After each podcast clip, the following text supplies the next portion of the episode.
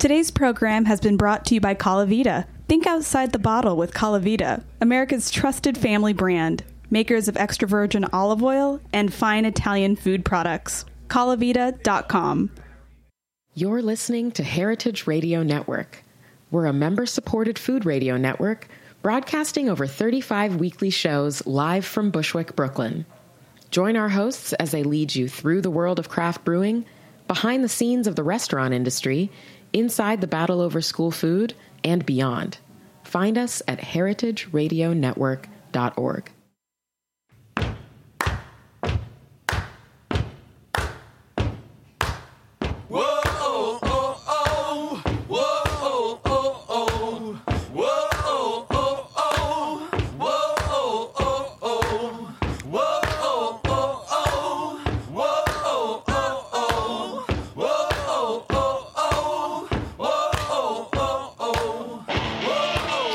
Hey, folks, Michael Colameco here. Welcome to Food Talk this week.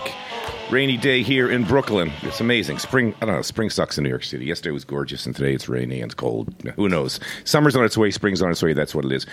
We've got a great show today. I've got a couple of guests, one on the phone. He'll be with me live in just a moment, live from Spain. Anthony Miralda, who was the proprietor of a restaurant that probably none of you remember because I don't know who listens to this show, but a lot of young people, I suspect.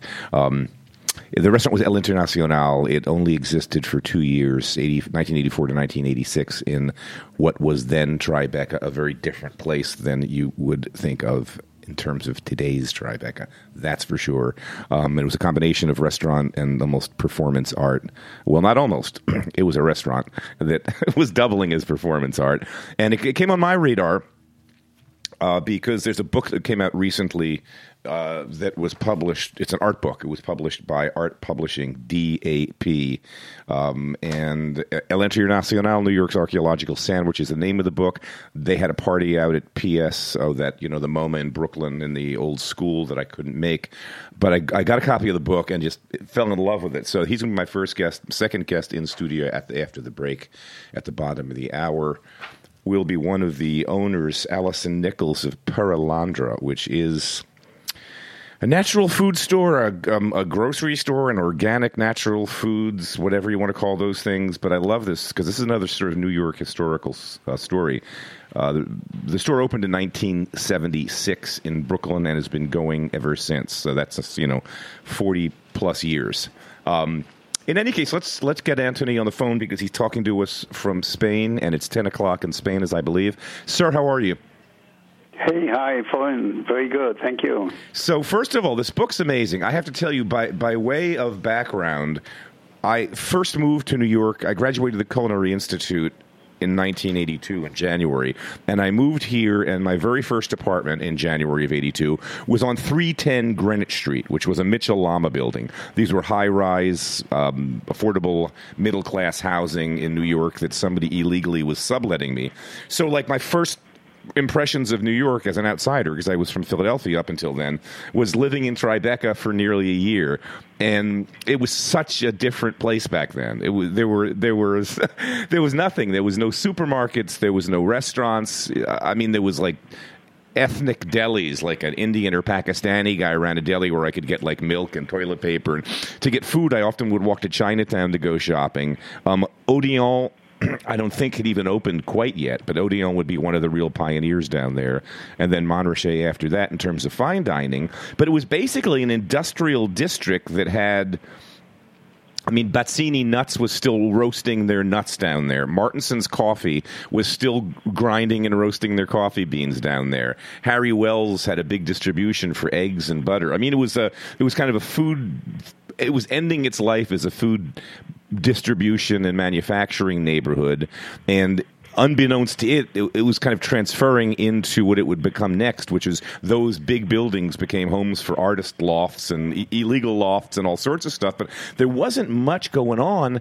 And I remember your building because it, it, it, stood out so visually. So, so tell me, what what possessed you? What what made you do? I mean, I know you had a food background and an arts background, but give me the kismet of how you discovered the space because I know it's in the book and I read about it, and and because it, it had been Teddy's for years. That's what it was when I was in in, in, in the late seventies and eighties. It was Teddy's, which was an Italian restaurant uh, that had been Teddy since the forties, with with I think two owners on that the whole period of time. Then the last edition of Teddy's went out, and you came in. How did you hear the space in the first place? How did you find it?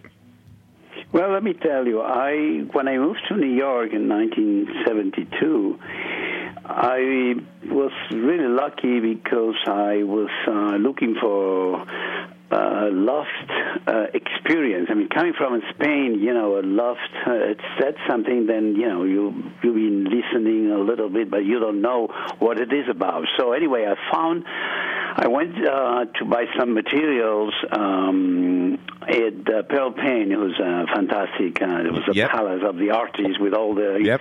ingredients necessary for to do art. Whatever. I'm going there and I'm seeing a, uh, uh, an announce a loft for rent, 228 West Broadway. I said that sounds good because Pearl Paint was so Canal Street. Yep. West Broadway was on the corner. I'm going to see the place. Wonderful place.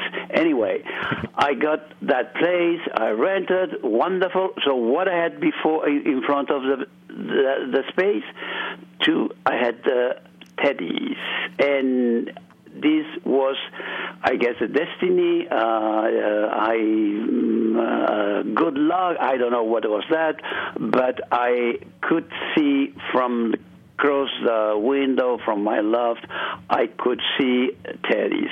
So I saw all those 70s um, uh, action there. A lot of limousines, a lot of a uh, uh, little bit uh, haunted, a little bit closed, a little bit. Uh, I mean, people saying, "Oh, well, you know, that place, uh, you know, don't go. You know, you never know. That's probably some mafia place, whatever." I was young. I was, you know, dedicated to other things. But anyway, I was observing, and what's happened in in 1983. 1983, I was looking for a space for a restaurant because uh, and myself, we decided to try to open a place in New York and try to bring uh, from Barcelona uh, the air and uh, texture and uh, taste of especially her restaurant because Montse had a restaurant in Barcelona, quite famous restaurant, very avant-garde. And what uh, we found a place for renting it was again the same Teddy's. So that means I knew the place, but I never been inside. I went to see. We went to see the the owner, Mr. Sal Cucinota. He tell us a lot about the place. He already sort of rented to other people, and the place went closed, whatever. And we got the keys. We got uh, very excited when we crossed the door and we saw what was inside because inside was for me was New York history. We saw many many layers there. We start to check few things and uh, take over the, the carpet and see under the walls and we find um, some of course 50s after we find a little bit more of mosaic tiles that were not from the 50s so they were really from the 20s from Europe whatever so that was part of our excitement and part uh, I could say the way to work on this archaeological sandwich project start to the history and from that do uh, plays with uh, contemporary food and contemporary uh, uh, ambience, if I can say. But it, it was, I mean, I, I feel terrible say, saying this to you, but I mean, it, in the years that you were open, I was a young cook and I was broke, and I was working six days a week, and on my day off, I probably slept as late as I could and did laundry. so I never ever got to set foot in the place. I, I knew about it, but it only existed for a couple of years. Um, by '84, by late '83, I'd already moved out of the neighborhood. But um, you know, I'm reading this book and I'm thinking like, this is amazing because it, it, it's it's so far ahead of its time. I mean, I think if, like we're doing this radio show now from a place in Brooklyn called Roberta's that was kind of this crazy, casual, let's try and make great food in the middle of nowhere project.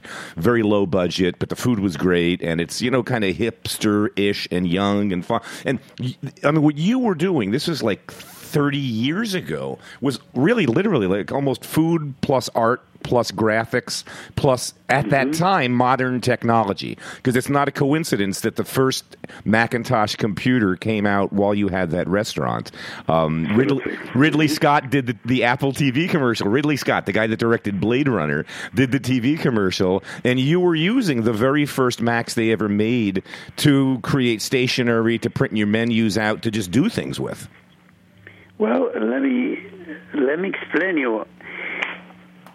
I'm an artist, and uh, my partner, uh, Montse, The chef, yep. Guillen, she's a chef, but I mean, she has also a big uh, a creative part. So what we want is to to experience something interesting. Uh, just we're not interested in just putting together a restaurant. I mean, you know, restaurants there are thousands of restaurants. We're interested on uh, on work with food. I myself been involved with food since the 60s as an artist. I always thought that food is the best, the short way to connect with to people. I mean, it's like a straight line. You communicate to them. They have something to say because they recognize food is about survival, but food is also about uh, everyday. It's about domestic. Uh, it's about uh, ritual. It's about uh, violence. It's about uh, business. It's about designs. I mean, it's, it touches everything. So anyway, uh, we're interested on doing something special with food. It, but also we're interested to I don't know, bring um, some energy from our Mediterranean part. You know, this is uh, something that we all always been uh, uh, captivated by the way that people here share food. I mean, the tapas. Tapas yeah, were very, very unknown by the time, so unknown that the people confuse themselves and they call us the restaurant and ask them if there was a topless restaurant. right, so And peop- we- right, people were we confusing. say, no, no, no, not topless, tapas, T A P A S. You know, they didn't know about that. So, uh, what is tapas? What tapas is just a, one way to um, to communicate, to dialogue, to share, to to just not getting the full plate. Then after you can move uh, yourself, you know, no, just something a taste, and you share that taste, and you you take another one and another one. I mean, it's it's a way. Uh, it's uh, about conviviality, and it's about. Uh, so as I said, it's about sharing. So anyway, that was one of our intentions. It also. I mean, as an artist, of course, I've always been uh, extremely interested about how you know the image can. Um, sort of uh, introduce uh, uh, connections, uh, information, links to, to what you're eating. So the idea of the video tapas, videotapes. I was working on video, and the first first idea of the restaurant that we are planning was having a video tapas, or videotape a bar. Anyway, El Internacional that was something else because the place was something already very much uh, uh, designed by itself. You know, there was very strong character, so it was not about putting a video tapas. We had we had a video menu. We had the first video menu there, but yes, the image was very important. The moving image, the the aesthetics, the textures, the not only the food but also the environment, and of course this uh, sort of working with these different uh, steps of um, um, 50s, 20s, 50s, 60s.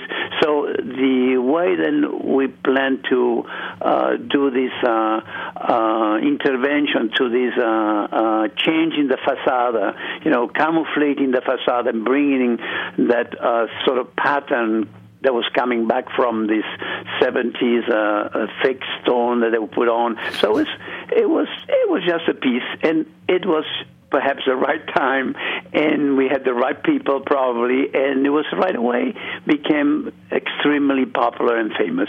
Yeah, it's it. it's it's incredible. So let me describe. We're going to get you.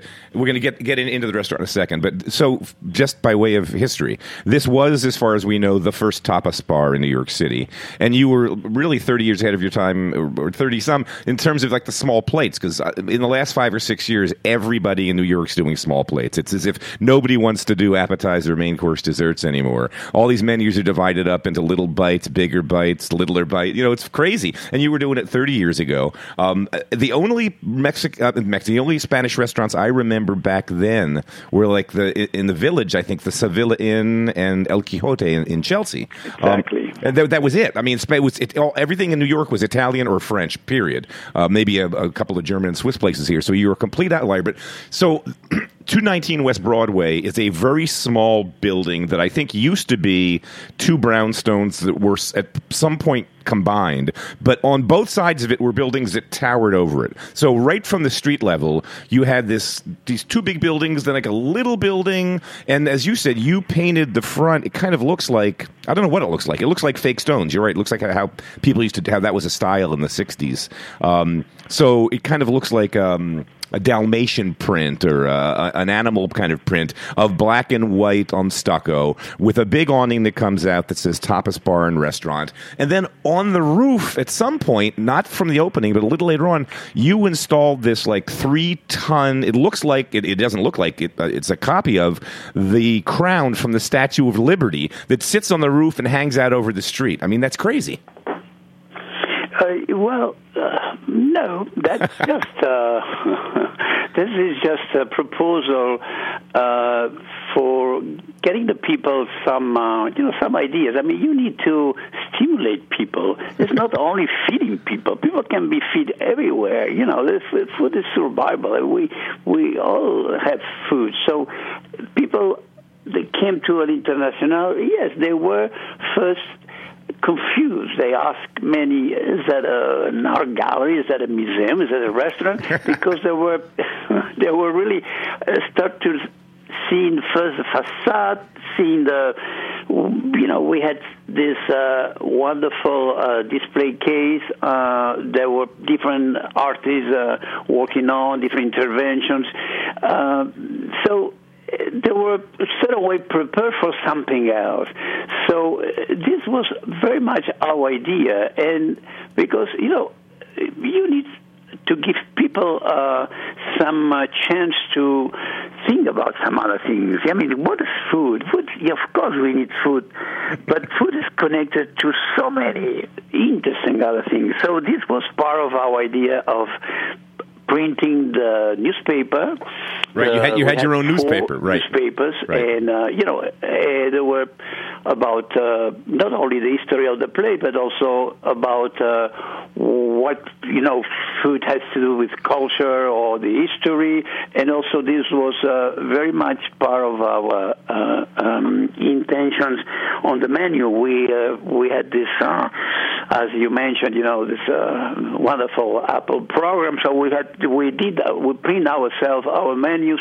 So there was a one way to certain uh, bring this uh, other uh, you know other and change and other other uh, other elements, other ingredients to food. So and that was you know enough to make people to feel the place comfortable. And of course, people love the place. So we had big you know names and wonderful people and uh, but more than the wonderful people what is interesting is that why you know um, uh, Andy Warhol uh, ordered uh, uh, you know couple of times he came the same, you know, Butifarra Mungetas, you know, beans and and and uh, and Butifarra, who's for us is a very classical uh, and uh, uh, modest and country type of food. So you know, with the food, you you got people involved and you got them, you know, reaction. So so that was uh, very very interesting, and especially I can say it was uh, uh, interesting for the team that was working there. We had a wonderful team, and most of them many of them, I can say, they were Spaniards from all from Catalonia. They were, you know, just uh, making their life and starting their life, their, their finishing their, their, um, you know, school and doing, starting a new career there. And so for many of them, and this you can see on the book because on the book you you have all the memories. You can see you know what they said about the place. You know, there was for them very important. They they marked their life. You know, they meet people. They they find out about you know then the connection with art and food, food and performance, you know, food and and uh, and uh, and fusion, you know, this idea of an international, the fusion of of different styles, whatever. So that was our our idea of uh, creating a platform, a stage, you know, a restaurant as a stage. It, every bit. So you'd, you'd, come in. There was a, a, section of the floor that was an internet. It was flags, international flags. There was that huge uh, fish tank that kind of divided the front room and the back room. That's epic with bubbles and that, that thing that you brought up from Brazil. I think you flew, you flew it on, uh, on your lap on the plane. And then describe this. It's like because this is really another like you would step off of West Broadway and it was an otherworldly experience. And yet everybody, Jean Michel Basquiat, Andy Warhol. I mean, they filmed Don Johnson was they filmed an episode of Miami Vice in the restaurant or outside, which is I mean that was like the hottest TV show on, on in television at that point, right? But talk about this the the Columbus Trophy bar because I've I've really never seen anything like this. I, actually, the whole restaurant I've never seen any, anything before or, or or after like it since. But the Columbus Trophy bar is this crazy bar with these statues and uh, vertical iconography, columns. You describe it. I mean, you've got you've got garlic hanging, you've got salt cod hanging, you've got peppers hanging, you've got jamón hanging. You know, you have like three tiers. You describe it to me because you have these also these. Um, well, I mean, mm-hmm. it, there was kind of the centerpiece of the restaurant. You walked in, the bar was to the left, all those mm-hmm. beautiful tiles behind it, but it was this, these these crazy columns filled with liquid. Describe it to us because it's like it's otherworldly. Yeah. Well, uh, that was the idea. You just come in. Uh, you had this type of uh, carpet, you know, on your feet you see all the countries of the world. This is not something very usual. You know, usually you don't you don't walk on on flats. Mm-hmm. And after you could have, you know, you you could see some information there. You go to the left, maître d', the maître d' stand. It was very, very uh, for me uh, uh, symbolic. It was like a, uh, a kind of melting pot icon. And right away you had on your left the bar, the Columbus Trophy Bar, or on your right you had the first dining room, the um, the uh, turquoise dining room. So, well, the bar, yes, uh, bar was like a I love trophies. I mean, you know, the aesthetic of the trophies, and because it's like you know, there's a, a grandiose architecture, but it's made of uh, aluminium. You know, anodized aluminium, bright colors, fun with the little statuettes on top. So I I always been very fond of uh, trophies, and um, and I collect few of them. Whatever. Uh, so the bar it was transformed as a trophy bar, and on top, of course, Columbus. Why Columbus? Because we have in Barcelona uh, a, a, monument, and it's you know it's a it's a quite an important one. I mean, you know, yeah. I understand. Uh, you know, a lot of people don't like him because he, you know, he is a symbol of the conquest and conquista, conquista, but he's there, you know, he's part of our city. And I was already by that time in 1984 when we opened the restaurant. I started to I, I was already working on a project, a project about uh, possible uh, romance uh, uh, and a future marriage. It came, you know, between two monuments, the Christopher Columbus Monument in Barcelona and the Statue of Liberty of New York. So anyway, my idea of uh, Columbus, the icon uh, of Columbus, and uh, and also the liberty with the crown, as you said.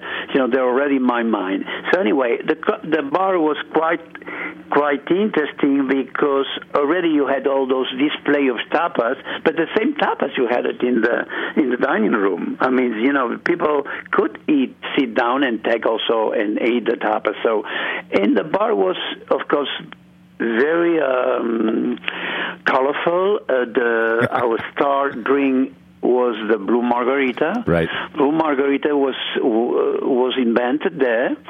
We, you know, that was part of uh, of our. Um, uh, I can say, it, you know, uh, our uh, um, home uh, um, stamp. You know, like people asking for. Well, let's.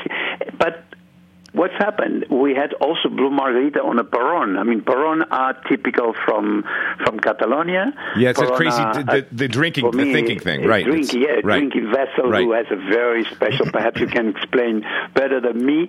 A, a very special shape, and for us, you know, it is a. a Totally a popular icon. Let me you try know, and explain- like let me try and explain you the shape. find the Porrons in a in a high, uh, uh, good uh, restaurant. You find Porrons in in a sort of uh popular places. So we had Porrons there, so the people already could spend the time. We had beautiful music.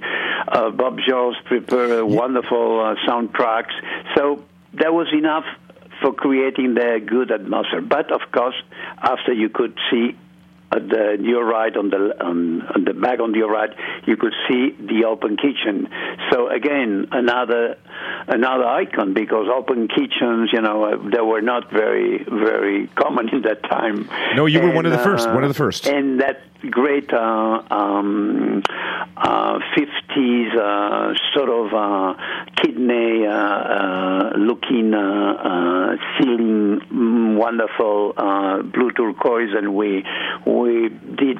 Of course, we found some of those things there, but we transformed completely. I sort of had to, you know, during three months during the summertime, there was like uh, my, uh, you know, my uh, my palette. I was working there and, and mixing colors and and bringing things, and so there was there was the, you know, like making making a piece. That's it. Yeah, completely. I mean, this is a really like a bespoke one-off restaurant. And let me just describe what a Porrón is to the audience that's listening. So it's a drinking vessel that almost looks like a kind of a modern-day decanter. Uh, one, it, it's kind of U-shaped, but not exactly. You pour the wine into the big end, which is then going to be the handle, and then you lift this whole thing up, and it holds a fair amount of liquid. We're not talking about six ounces or ten ounces; it holds more than that. Um, and, and then it comes the the drinking end is a little almost like a fine. Uh, it's like a conical tube that gets narrower. So technically, you could probably hold this thing up at the end of your arm, tilt it. Pour a stream of wine into your mouth. It's like very fun, very kind of tongue in cheek, but that's how you did it. And I think at one point you even had a Porrón Olympics. Exactly, but you describe it very well. Yes, the Paralympics was one of our hit uh, events, but um, uh, it was uh, also, you know, Porrón is something that you pass to one, to each other, you, to the next person. So it's again is one another tool of conviviality, of uh, sharing. And uh, but we had also some other uh, good uh, events there. You know, we had We had the crazy one, the Statue of Liberty thing. We, you had the high school band. You had actually had the street kind of closed. You had it. There was like you had the the Statue of Liberty top draped. You had high school bands. You had people outside. What was that about? That that was like. Um, Well, that was a way to open the restaurant to the area, to the neighborhood. Neighborhood, okay. You know, this this were young neighbors. I mean, you know, um, Tribeca was just it was uh, just born. You know, uh, people start to know the name, and but it was all those few artists start to get uh, ready there and buying loft. Uh, I mean, you know, I'm saying buying loft. When I came, we just renting loft. The things start to change a little bit, just a little bit. But uh, many people who were there already didn't know about. So what we want is to open the doors. We create for that a, uh, uh, sort of a decor uh, like a cape. We uh, dress the facade with a beautiful uh, um, long uh, curtains, dress, uh, red uh, with some uh, elements black and white, and was sort of combining with the facade. And we had also this uh, cape uh, or dress uh, involving uh, in a certain way um, if I can say, the crown itself. So we had this wonderful band who came, and all the all the waiters did a, a processional piece with the porrons and uh, and the trays, and we went all around the the the block. And uh, when we came back in front of the restaurant, they went on, on top and they sort of uh, opened symbolically the crown, and uh, and we start to serve to the table, the big big table on the street, and everyone was there, and we had Porrones uh, with different juices and also margaritas, and we had the interesting thing is that we used the old Teddy signed letters we use as a as a trays as a platform for serving the food. So all this was combining a sort of a, a open air and a public celebration. It's incredible. I mean, it, what a scene! Yeah. So again, the name of the book is um, El, Inter- El Internacional, 1984-1986, New York's Arche- archaeological sandwich. We didn't get into that part, but I mean, it was quite the thing. And and, and kudos to your chef, really, first tapas bar in New York City. Um, so many first small first small plates restaurant, one of the first open kitchens I certainly have ever heard of. And and I know she was really fastidious about ingredients. She was seeking out a Galician bread and found a, a bakery in Jersey that made it for her. Uh, really interesting ingredients. The, the, uh, Bryan Miller reviewed you for the New York Times. Gael Greene loved it from New York Magazine. Um, your customers included people like Andy Warhol, Jean Michel Basquiat. This was at a time when you could actually see. I, I remember when I used to take the subway. Um, Keith Haring's work was in the subways. He would just chalk up. There was like all those advertising signs were vacant because the subway was a place nobody wanted to be, and no one was going to pay for advertising. So Keith would bring his chalk down and just mark them up. So I mean, you could have actually gotten a, a knife and scissors and walked home with original Keith Harings from that era all over the place. But he, he was David Byrne, Robert De Niro, Umberto Eco, Michael Douglas, Lorne Michaels. I mean, you had you know the New York arts and and and, and, shape, and shakers coming as regulars. Yes, there was um, also um, because I think, as I mentioned, it was just I think the right time, you know, and also there were certain circumstances. Uh, the same times, I would like to say, you know, there was. Uh, a Palladium which just opened right. at the same time. Right, the club. Um, Area just opened a little before uh, before us. So there were there were some sort of uh, um, energy on the air. You know, this was not ourselves alone because uh, you know people stay until later in Yeah. our place, in our bar, and after going to the area, you know, two, three a.m. Yes, ecstasy was a drug of the time. Um, so People were doing like, blow. Um, yeah. I mean, I think that's that's it. That's the mid '80s, and that's uh, I don't know if that's still possible to do. No, it's completely changed. No, Uh, it's- things it's- had changed. We know. Yeah, we had and, those- Uh, also, there was you know there was um, many things happened since that, and Yeah. many people disappear, and uh, there have been ads. There have been you know many. So it's it's all this together who also makes um, these memories much more strong. And then you end the book. Sadly, that you know the restaurant closed after two years, and then a few years after that, as is so often the case in New York City. Um, as I, it, it was a, it was a small building. Clearly, it could be knocked down and built up. You could acquire air rights from surrounding buildings. So the end of the book is actually the uh, the discussion for the the vote from the community board to allow the building to be sold, demolished, and go up, which is kind of a, a, a sad coda to an amazing place. But it's a great book. It's a great story. Um, thank you belatedly for coming to New York. My only regret is I never got a chance to walk in the door because I was a, a little too busy trying to make a living back then. But it's a great book and it's a great snapshot. And you guys were really, really pioneers. Thanks so much for coming on. Um, pleasure talking to you. Take care. Enjoy life in Spain. I'm glad. I'm very glad you like the book. I think the the book has a lot of uh, all all those um, things that we're talking about. Uh, I mean, it's supposed to to give you, if you read it, if you look at, to give you some of those energies of that time, Yeah, and totally. a special give you some uh, samples of the of the aesthetics also, who were very particular. Thank you so so much. Thank you so, so much. Take care. Again, the name of the book is El Internacional, 1984-1986, New York's archaeological sandwich. I'm sure you can find it online. It's great. It's an art piece. It's worth it. It's a great snapshot into uh, the first New York that I knew. I moved here in 82, and that's what I moved into. Stay tuned. My next guest is in the studio. She'll be live with you in a second. Allison Nichols, who is one of the partners in a store that's been in Brooklyn for years, natural food store, Perelandra. We'll talk to her about what she does and about the history of that store. So it's sort of a, a historical show today. Forgive us, but that's that's what it is. We'll be right back after this message.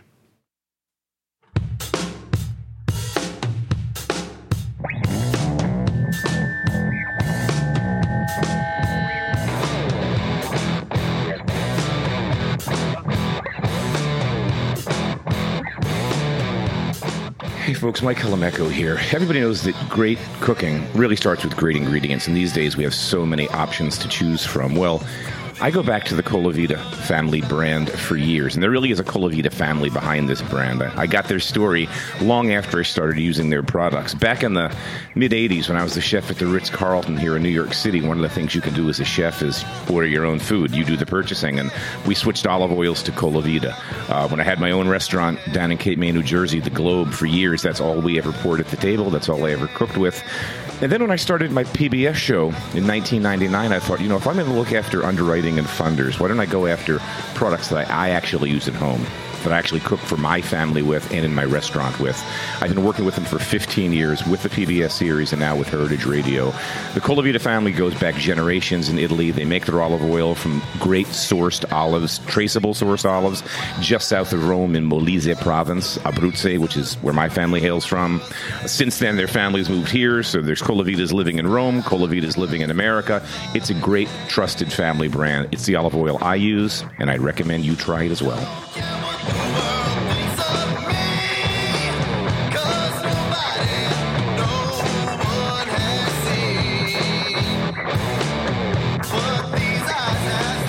Hey, hey, hey, welcome back. Food Talk here. Michael Colameco. I am your host. I am here weekly doing the show for the time being anyway. Anyway, Allison Nichols is my guest. She um, is a partner now in a store that's been in Brooklyn, really kind of a mainstay, Perelandra. And we'll get to the name of that because wasn't that a C.S. Lewis book? Yes, it is. That's such a weird, geeky reference. I'm Yeah, like, why? it it's a science fiction. It's like, it was like a trilogy science fiction thing, and that was the second book. Yes.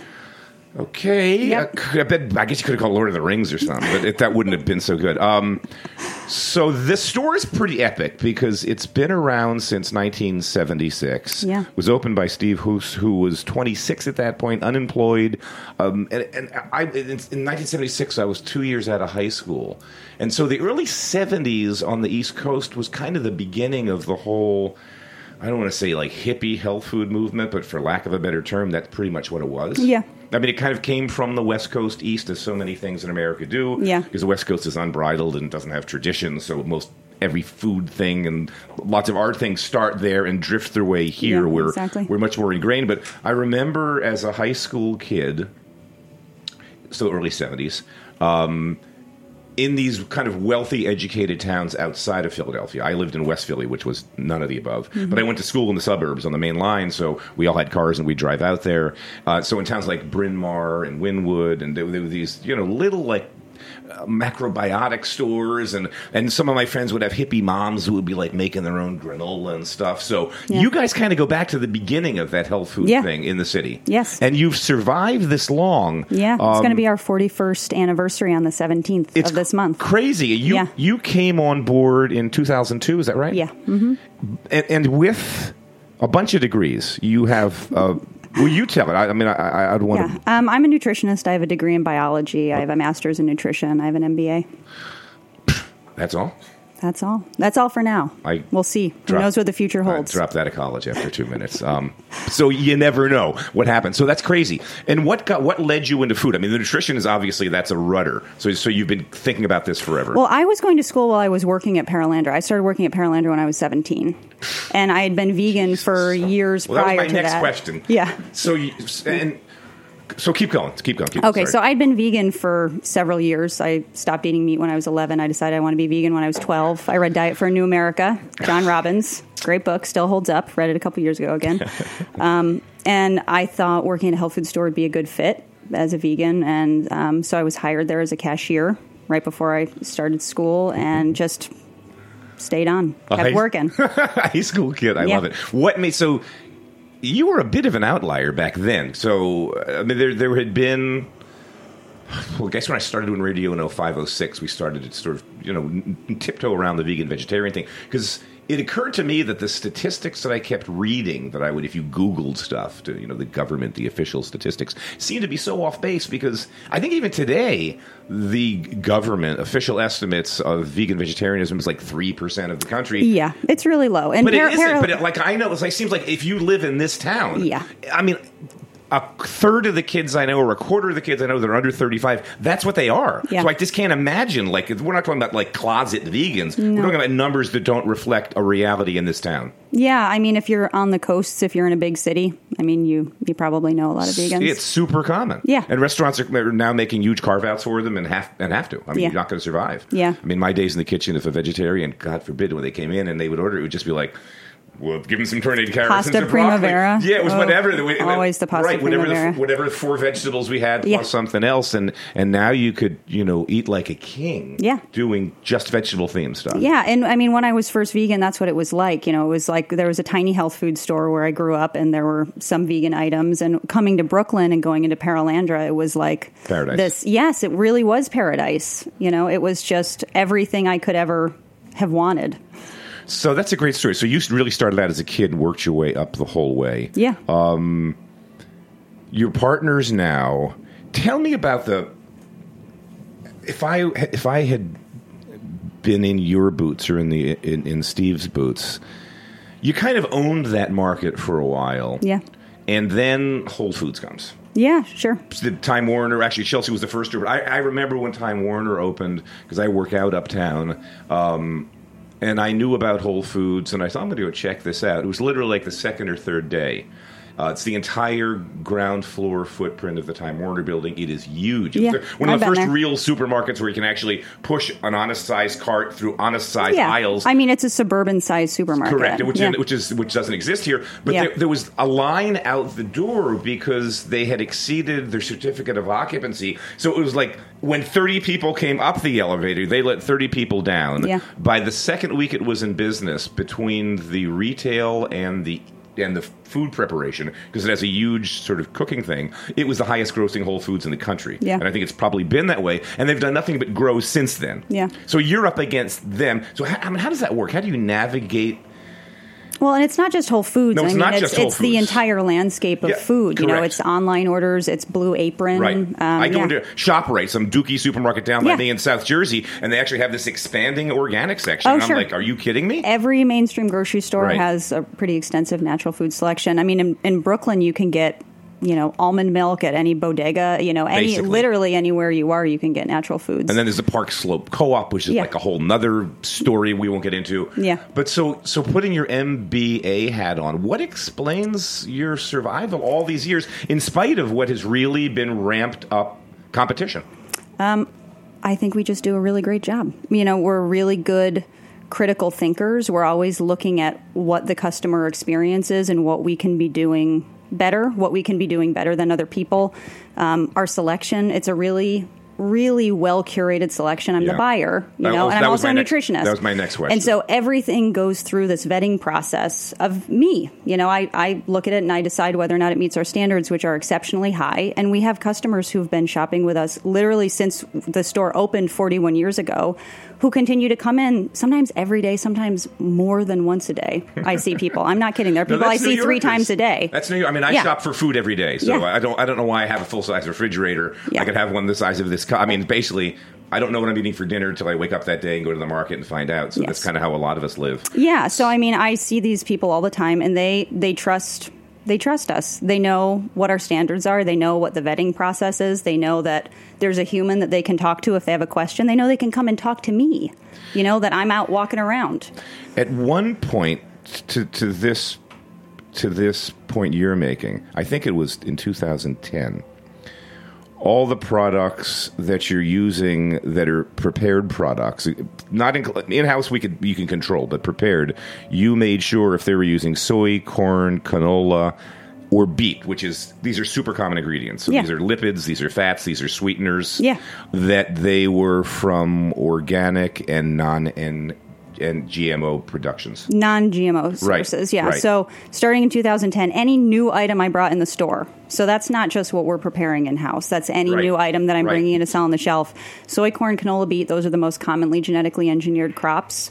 Um, if you have a, a product that you want us to sell and it has a soy, corn, canola, or beet related ingredient, it either has to be certified organic because certified organic means non-GMO, or it has to be non-GMO, and you have to be able to show me the paperwork to prove that it's from you know a non-GMO source. What a pain in the ass you must be to, to yeah, vendors. but you know what? I, I have vendors. is not the easy knock on the door. No. Hey, look at my frozen empanada thing. You're No. like, no. and I our reputation so. precedes us. People know what our standards are, but they also want to be in our store because customers know what our standards are. People want to shop with us because you know we have those exceptionally high standards. And I have um, companies like uh, Brooklyn Delhi, for example. They make this amazing uh, tomato achar, this Indian condiment. She started using non-GMO canola oil Because of you. Because of us, um, Brooklyn, whatever they make pickles. She started using organic vinegar because vinegar, distilled white vinegar, comes from corn. Corn genetically modified, so she switched the- to organic vinegar. Right, they're really cheap, like those gallons of industrial Yeah. white vinegar or whatever they can make it the cheapest from. In this case, it's corn. Exactly, and Yeah. that's basically what it's. You know, if it, it's always you know the cheapest is soy corn. In terms of regular labeling regulations, if I walk into a supermarket now and I want to buy canola oil because I use it to saute, Yeah. and I spin that bottle around, are do they have to disclose? Nope.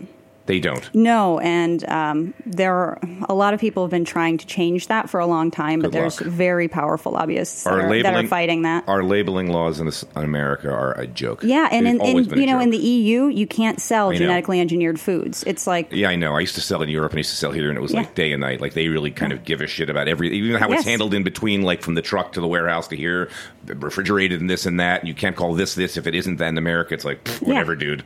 So I feel like that sort of underscores the importance of what, we're you do doing. as vetting. Yes, exactly. You know, we're we're doing that for you. That's important to me. That's important to that's what our store's about. You talk about the customer because that was one of the questions I had written down because you, you've been there now 15, 16 years. Yeah. So, and, and as a, someone who's running a business that's that old, you really have to be l- nimble and light-footed. Yep. So that's kind of my question: is how do you? I mean, I've oh, I've seen businesses. I've been here that long where it's, the business sort of went through its natural life cycle because it was selling to the same aging customers who Yeah. it got to the point where if you picked up the obituaries, they were losing customers on Sure. a daily basis Yeah. and doing nothing to appeal to a younger set. Yeah. What have you done to be able to turn that around as the dynamic as the retail? Because that's not easy. Yeah. I mean, turning a retail store around like they always say that expression about like doing a, a U-turn in a battleship. Yeah. It doesn't happen. It's a big moving thing. You've got momentum. You've got a customer base that likes you for what you are. Yeah. How do you change and appeal to what must be a, a, a, a cross generational younger audience? Yeah. Um, well, I think staying true to what the original vision of the store was, which was to really provide the highest quality foods. And so this is what I do. This is my whole this is my whole life. Anywhere I am in the world, anywhere I'm in the country, I find really cool specialty items and we sell them. You know, we're the only place on the East Coast that sells a number of items. Um, so you can come in our store and every week we're getting new products. You know, we have this very dynamic selection of products and I think that's really exciting. I hear people get excited about the products that we sell and you know how they never they never know what we're going to have um, but we are really flexible you know we're very responsive to the feedback that we get and being a smaller business that's one of the benefits of being a smaller business is you can you know have a conversation with a customer and think oh that's a great point let's change that now here's how we're going to do it and by the next day you know we've we've changed the way that we're doing something Right, the advantage of being independently owned and, Yeah. and having yeah, Exactly. yeah. You know, I I am accountable to you know my partners, my employees, my customers. I don't have shareholders that I need to Right. be pleasing all the time. So that gives us flexibility to make the best decisions that we can. Which is the trouble with Whole Foods. Ex- I mean, this was, I want to say, I mean, I was, it was really, when Whole Foods first started to open up, I thought, oh, this is ridiculous. It's never Yeah. going to work. I was just so, you know, a bunch of patchouli scented Birkenstock wearing hippies from Texas are trying to do mm-hmm. this shit. And then the Uh-uh. thing ah. grows by 15. And I know grocery, grocery sucks. Like the average profit in grocery, whether you're talking ShopRite, A&P, Acme, Food Emporium, you're talking about like a 2% profit and a growth, growth rate that's below that. Yeah. And Whole Foods is growing at 10% a year for 20 years Yeah. and just making money hand over fist. And then they've hit some, some bumps in the road now. Yeah. Um, and because it's now it's all driven by stock price. Yeah. Which means you're beholden to those nuts. Exactly. Yeah. Exactly. And I mean, and that's the big difference. I can make the best decisions for my business. I can make the best long term decisions for my business. Decisions that might not be the most profitable in the immediate future, but that I know are the right decisions for Perelandra. And you're also just that right size where you can be hands on with everything. You're not With looking everything. Right. You're not looking to open up 15 new Perelandras up and down the East Coast in the next six months. No, you come to that store, you see, you know, it's uh, me and Roland and Steve, and you'll see Roland and I out on the floor, stocking the shelves. Sometimes we're mopping the floor. You know, we're just we're out we're out doing stuff. It's like we the original, truly hands it's on. like the original Fairway when they when they when I came to the city, I was living up there, and they had that one store on Seventy Fifth Street, Yeah. and it was just like it was them and Citarella with the D'Agostino's in the middle, and that's all you needed. You got your fish at the one place, you got your cheese at the other place, you got your other and then you know get toilet paper at the at Yeah. D'Agostino or cooking oil, but it was good. But the owners were always there, and it was you got that sense. Yeah, I mean, one of us is there every single day of the week, and we are really super hands on, and that's I think that's what people really appreciate. You know, the standards that we have, and the standards that we have just keep. You know, it, it keeps expanding. I'm not bringing in new products with carrageenan because I'm I'm skeptical of the the safety of that ingredient. You know, I don't see other places being as responsive to that sort of information as we are. Dive down on that. Give me a little bit of bore down on that ingredient and On why. carrageenan? Yeah, Um, where where why we? I mean, I, I know, but why? Where would we find it? What is it used for? Okay, so and why are you suspicious? Sure. So it's a seaweed derived thickener.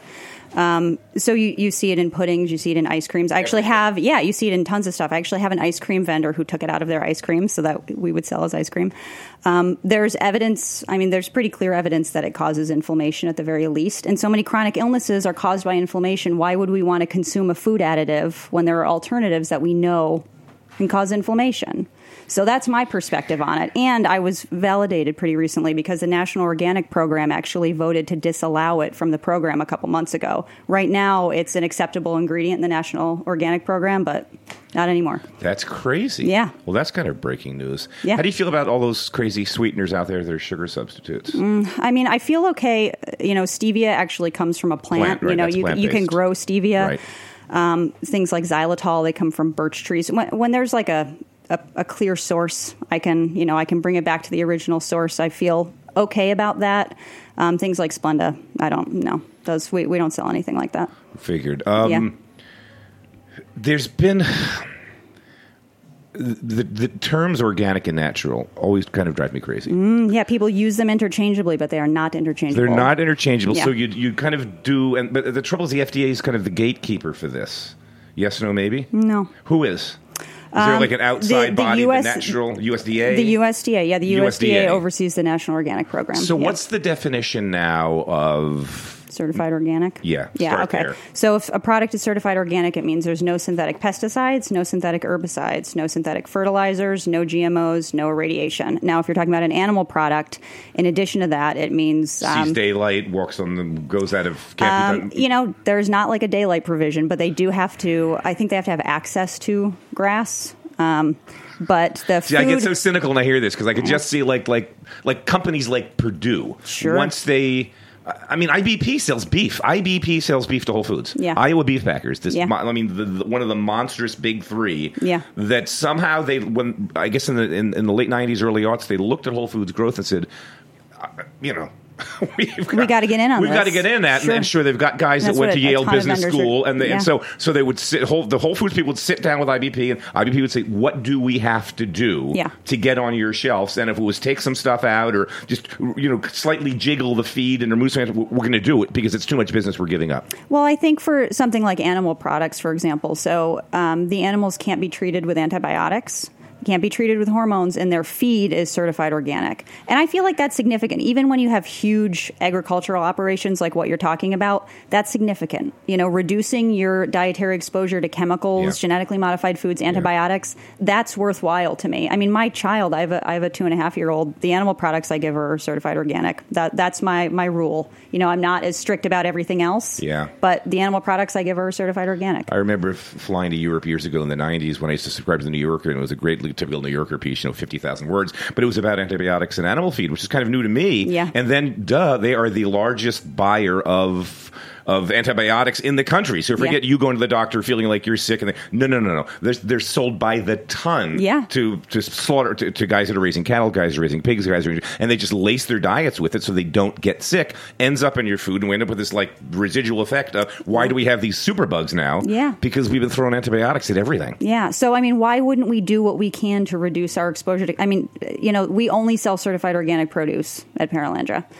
Why not do what you can to reduce your exposure to unnecessary chemicals? And the people who are growing your food, do your part to reduce their exposure to unnecessary chemicals. And you I know, th- that's a piece of it. I then I think I, I, you can correct me, but the, well over sixty percent of the public believes that it's better for your health to Yeah. eat organic and stay Oh, away yeah. from the pesticide. Like this isn't Yeah. like again Birkenstock patchouli No. smelling hippies that No, are, it is no, not. not I mean, we certainly have those people, and I love them. I mean, I am one of those people. As soon as as soon as it's above you know sixty degrees, I wear Birkenstocks. But um, yeah, I think uh, people are becoming very aware of the the long term impact of you know chemical and antibiotic exposure. the term natural, what's that mean? There really is no official term or official uh, meaning for the term natural. Now, if you're talking about meat, there is uh, that is regulated. So if a meat says natural, it can't have any artificial colors, flavors, or preservatives. But they can pump water into it. It could still be all sorts of things. That's that's all that it means. That's the only capacity in which the term natural is regulated. So that's it. kinda So means nothing. It really does mean nothing, which is why you have to shop at a store like Perelandra, where you can walk up to a person and say, "What are your standards?" And we'll say, you know, no artificial colors, no artificial flavors, no artificial sweeteners, no hydrogenated oils, no corn syrup. You know, and then we've already talked about our GMO standards, Which is crazy. and standards. So Right. that's what natural means to us, Right. You know, and and there's nobody regulating it, so.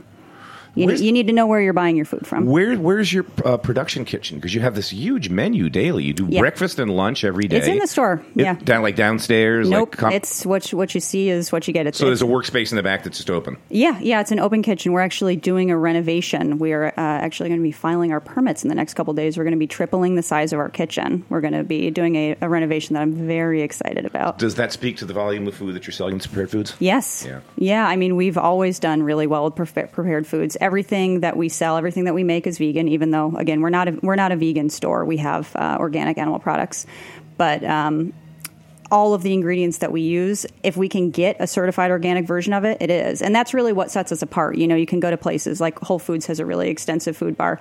I'd be really surprised if anything that they're using is organic. and literally everything, everything we can get, it's organic. And that's how we're going to continue. What percentage, if, if you don't mind me telling me if it's proprietary, that you could not answer. Okay. What percentage of your gross sales is coming from the prepared foods part of your program?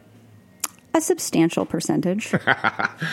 yeah. Demure. Yes. Okay, I like that. Well, Yeah. no, it's not surprising to me because I mean, I would like it to be more, which is why one we're of doing the this one of the things with Whole Foods Time Warner that blew them away was like because they have that sit down space that's kind of underneath the escalators on the way to the front wall, Yeah. and it was just they were just bowled over by the fact that so many New Yorkers don't really feel like cooking. Yes. want to feel like they're eating well. Yeah. want it when they want it, how they want it, and that means like now and put it in a box and weigh it and get me out of here. Yeah, exactly. And that's, I mean, we're going to have a hot food bar. We're just really going to be hugely expanding our operation. We're going to have um, a really large case with, you know, 80 different grab and go items every day, hot food bar, soups, sandwiches to order, big coffee bar. Um, and it's still, you know, it is going to be all certified organic and vegan and food that you can feel good about eating. I mean, I've been eating this food for breakfast, lunch, and sometimes dinner daily for 15 years. You know, and I feel great about it. It's like I I see the people who are making it. I'm involved in the development of the recipes. because you're a nutritionist. Yeah, it's I really rare to them. have. I- yeah. that was, that was my, one of my questions, but you answered it yourself. So that's one of the hats that you wear as well as being everything else in the store. Oh yeah, yeah it's we literally have our hands in everything. That's- and you're vetting that's what we're everything from salt to sugar to fat to. Wow. Yeah. Okay. Yeah, that's what we look at. Have you been to Rouge Tomate, the restaurant? No, what is mm. that? Oh, well, you should go. You should take her sometime. It's good. They've got an in-house nutritionist. It's Oh, do they? It's mostly vegetarian, vegan. Yeah. Wine list is great. Pascaline Lepeltier, Master Somm, she is a monster. Wine list is great. Yeah. A lot of natural wines. Um, so, uh, six, how big's the store? How many th- square feet? Um, 6,700 square feet. 6,700 square feet, which is a pretty darn big footprint for New York City. Yeah, it is. Address? Um, 175 Remsen Street in Brooklyn Heights. Seven days a week. Yeah, 8 a.m. to 10 p.m. every day. We do online ordering. We've had online ordering since 2005. How about that? We'll deliver anywhere in Brooklyn, same day, Monday through Saturday. And, ho- on ho- and holiday specific stuff, too, because that's just such a big deal these days. Yeah. You doing Passover stuff? No. We get some Passover stuff. But then, but it's a little bit different because you have like religious and kosher and that sort of. We're, another line we're crossing. Yeah. We're- Yeah. We don't, we certainly don't specialize in it. Where's the Where's the U.S. stand in terms of organic farming or organic consumption versus Europe with like Switzerland, Austria, Italy? These countries kind of leading the way. You know what? I actually don't know the answer to that. Okay. I don't know off the top of my head. But we've been making strides. Yeah. Oh, definitely. And the and the store. you- So it's a, a bunch of prepared foods to go. You've got uh, what they call beauty products, all that sort of. Yeah, stuff. I mean, we're a full service store. I do all of my shopping at Perelandra. I mean, we have, you know, a really large organic produce selection, a great grocery selection, you know, fridge, freezer, bulk, a climate controlled bulk food room. That's outstanding. It's great. Yeah, I mean, health and beauty aids, shampoo. So you're Vitamins. like a, a, a Brooklyn one-off version of what Whole Foods always wanted to be. Yes, we mean it. We mean what we say. I like that. I love that. I love that. In this world of like, I am. You, we- we've become such cynics. I just don't believe anybody's. Yeah. Um, anybody's story anymore, and and you know, God bless Whole Foods. Well, I know you they know were what? supporting this station, but God bless them. Whatever. we we uh, we do the right thing. Where'd the name? That's what from? we're about. Why did he pick that name? Now we got to get to that. So, it's crazy. Sure. So it's, it's so it's Perelandra. Every now and again, somebody actually comes up. They're really excited about it. I got an email from a fifth grade teacher two weeks ago saying, "We're reading Perelandra. I just wanted to know if the name of your store came from the book at my class." Um, yeah. So Steve, the founder, is a big sci-fi fan, Uh-huh. and he read the book and. Um, Perelandra is the name of a planet, and it's a very lush green planet. And Right. that the description of it sort of uh, described what he wanted Perelandra to evoke: this lush green, healthy. That's that's what it was about. Well, and you know, it. it's really memorable. People hear it and they remember it. They often can't pronounce it correctly, but they remember it. So how lucky! This is great for you. So you started this. You started just as a kid, Yeah. as a high school cashier. 16 years ago, and now you're a partner, and Yeah. there's no end in sight because you guys are the sort of the baton's kind of being passed because Steve's gotten Yeah. older. Steve, at some point, wants to step back if he hasn't already. So, Yeah. I mean, you, you're doing your dream. You're living your dream. Yeah, so it's yeah, Roland and I we're yeah we're we're running the show. That's what we Congratulations. do. Yeah, we love it. One, one more time, the address in Brooklyn. It's 175 Remsen Street in Brooklyn Heights. Gorgeous Brooklyn Heights. Thanks so Yeah. much for coming on. Keep up the great work. Yeah, thanks for having me. Yeah, fighting this good wonderful. fight. Yeah, that's that's what we do. Be good. I think I don't know who's here next week, but something tells me I don't know who it is. Well, I'll let you know later on. It'll go on the website. We'll Okay. find out. Take care. Thank you guys for coming out. Keep up the good work. Thank you guys. I'll see you all next week. Bye bye. Thanks, Mike.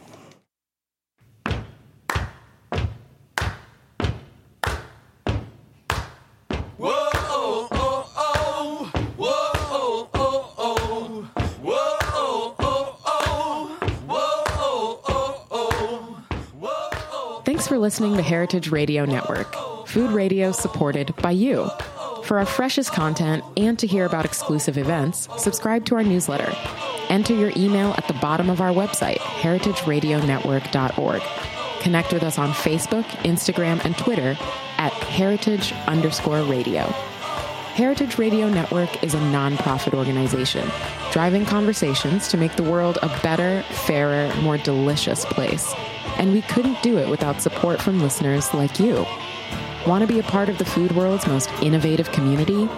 Rate the shows you like, tell your friends, and please join our community by becoming a member.